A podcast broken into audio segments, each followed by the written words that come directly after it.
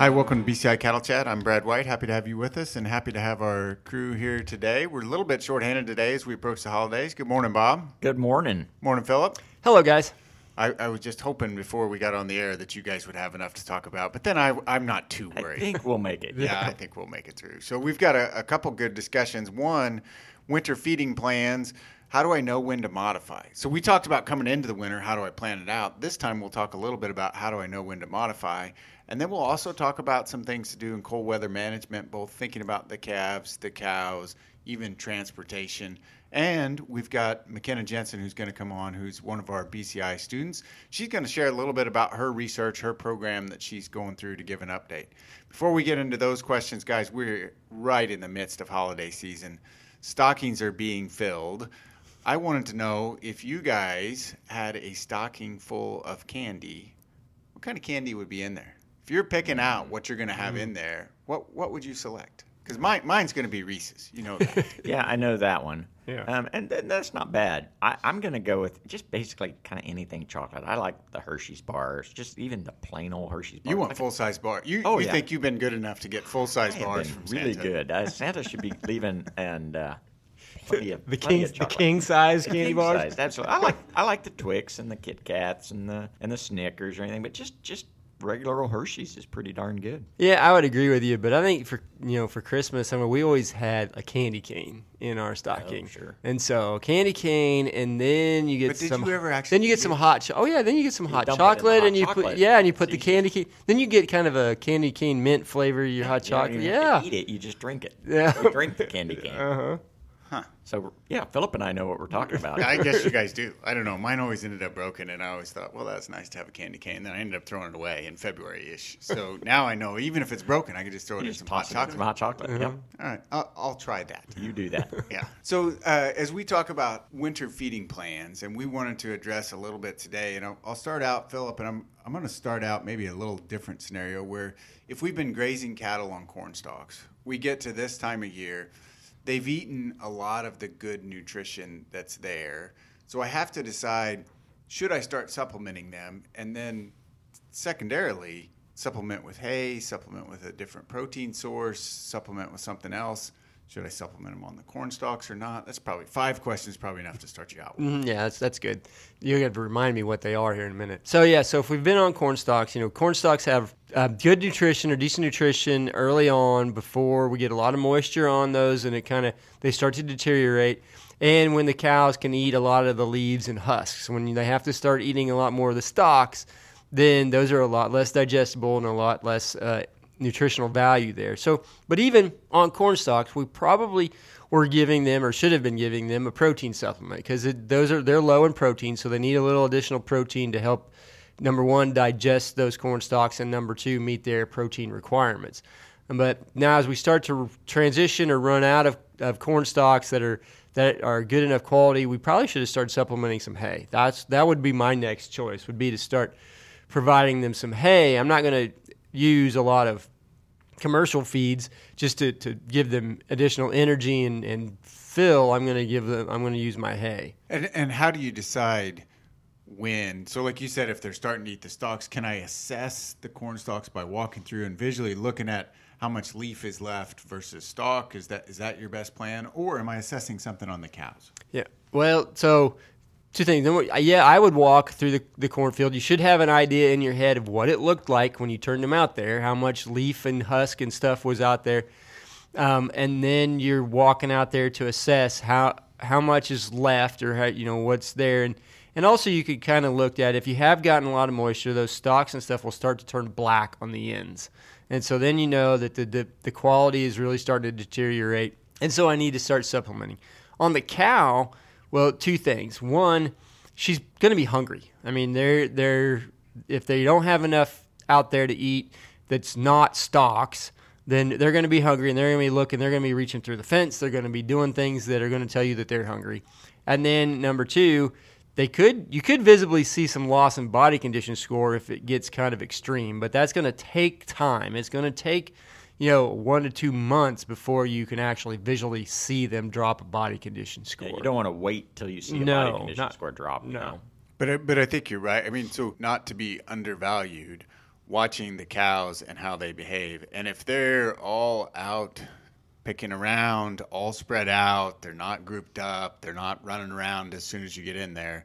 That's much different than as soon as they see the feed truck or the truck drive by, mm-hmm. they start running up. You, mm-hmm. you know there's a little bit difference.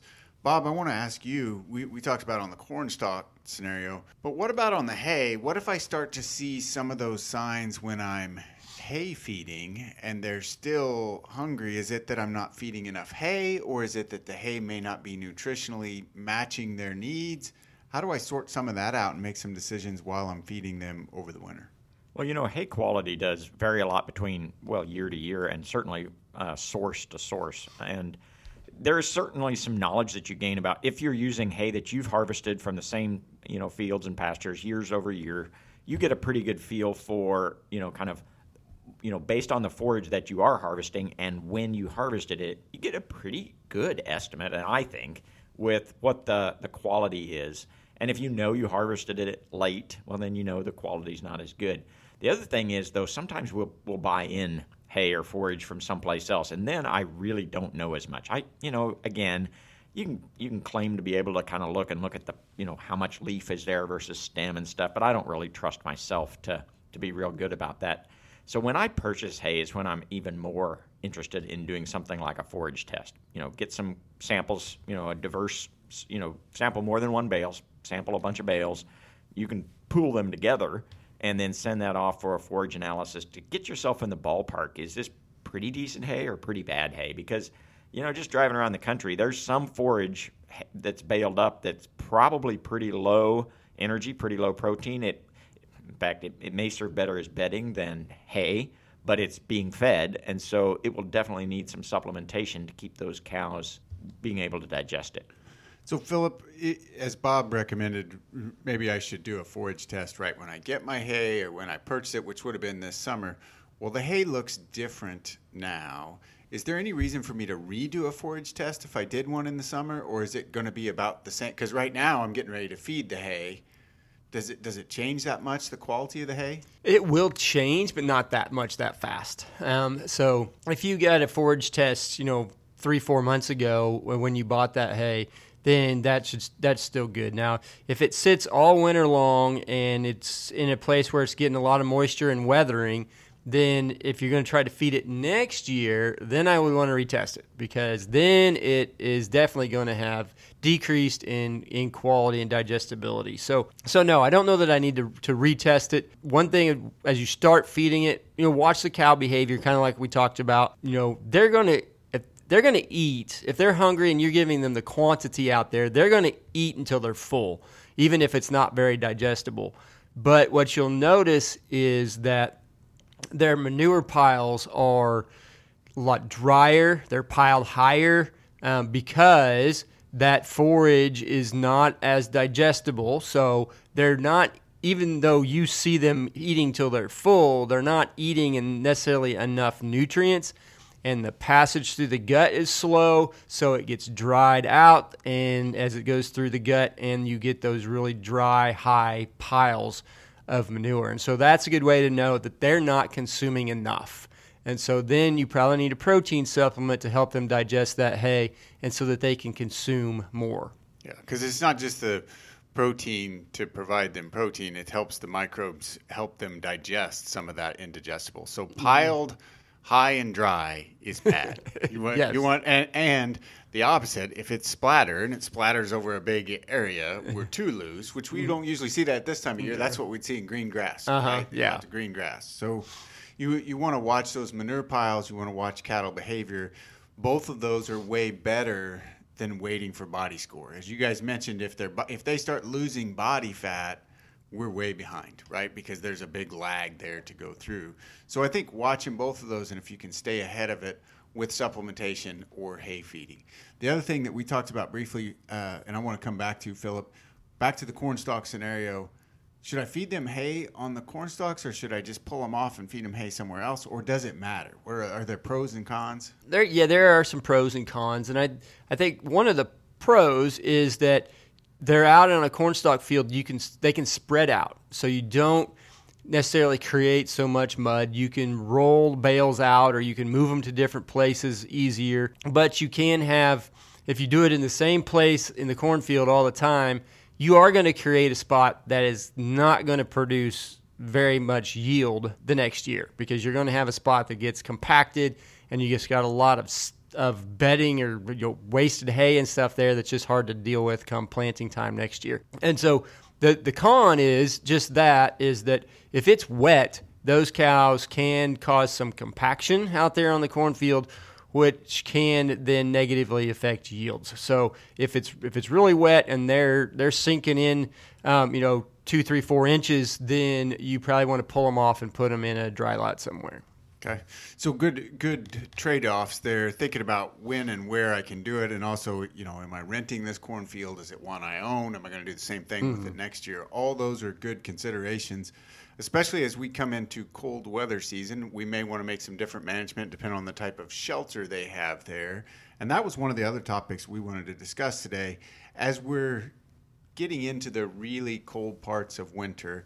And I want to hit you guys with a, a couple different scenarios. So, scenario one, I've got my weaned calves. I've got them in a dry lot. I'm going to background them. My plan is to keep them till March or April then we may go out to grass at that point, but they're going to stay in a dry lot.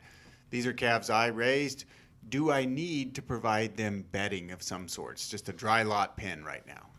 Well, of course, it's going to depend on the situation, such as well, what's the what's the base like? Uh, meaning the the dirt base is it is it and and your rainfall. So basically, what I'm trying to avoid is mud. Yeah. So if there's mud, you need bedding. If there's a risk of mud, you need bedding. If you happen to be in a really dry area with really good drainage, uh, you still may need some bedding occasionally, uh, but probably not nearly as much. Now, it, mounds or high spots in pens, do they substitute for bedding or? I think they, in some ways, yes. And so maybe what I'll go back to is, you know, anything you can do to get those the pens that you're going to put them in in really good shape. So again, so the You've you've scraped them. You've got the manure off of them, and you're you're really down to dirt or sand or whatever your base is. And you've got some mounds. And a lot of times, I will use bedding again, maybe frequently in cold, wet areas, and less frequently if it's a little bit drier and the the really uh, cold temperatures are less frequent.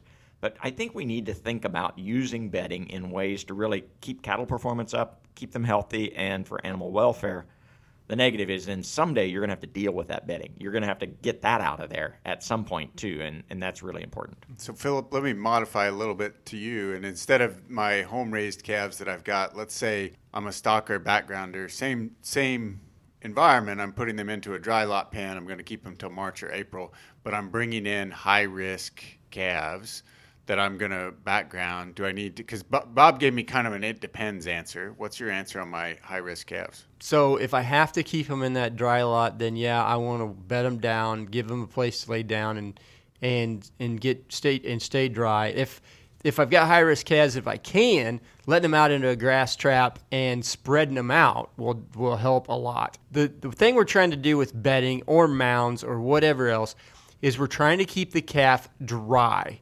So if they're if they get muddy on their their underside and how far up the, the side of the animal they get muddy and get wet and that and mud gets on there, that really decreases their insulative insulative capacity, and so then they have a much harder time maintaining their body temperature in cold weather. And so now their maintenance energy requirements are going to go up. They're going to require more nutrients. They're more likely to have health challenges and those types of things. So our, our goal with all of this, whether it's bedding, mounds, or combination, is we're trying to keep them high and dry. And and so when you guys talk about bedding, what are some of the typical materials you'd use for bedding?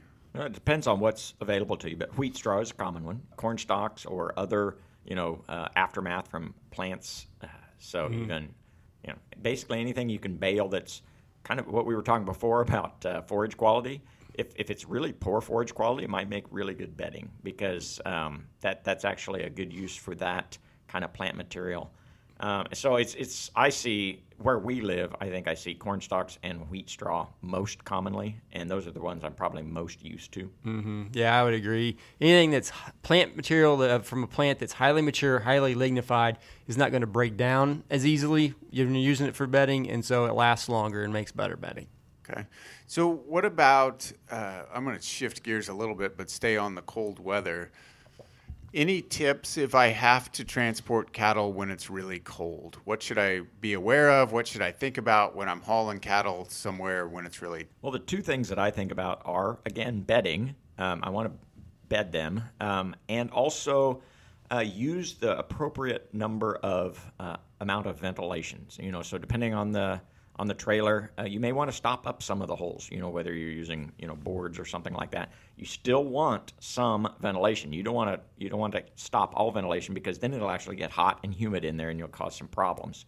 Uh, but and, and, I don't have the scientific answer for exactly how much of the how much of the openings you should shut down. But you should get it down to where you're getting good airflow, but there's not as much just direct wind on the cattle. Yeah, I would agree. I mean, I'm I don't know the exact number either. Um, but maybe you just may just have to do a little trial and error of you know how many how many how much holes do I need to plug up to to make it effective without making it too stuffy in there.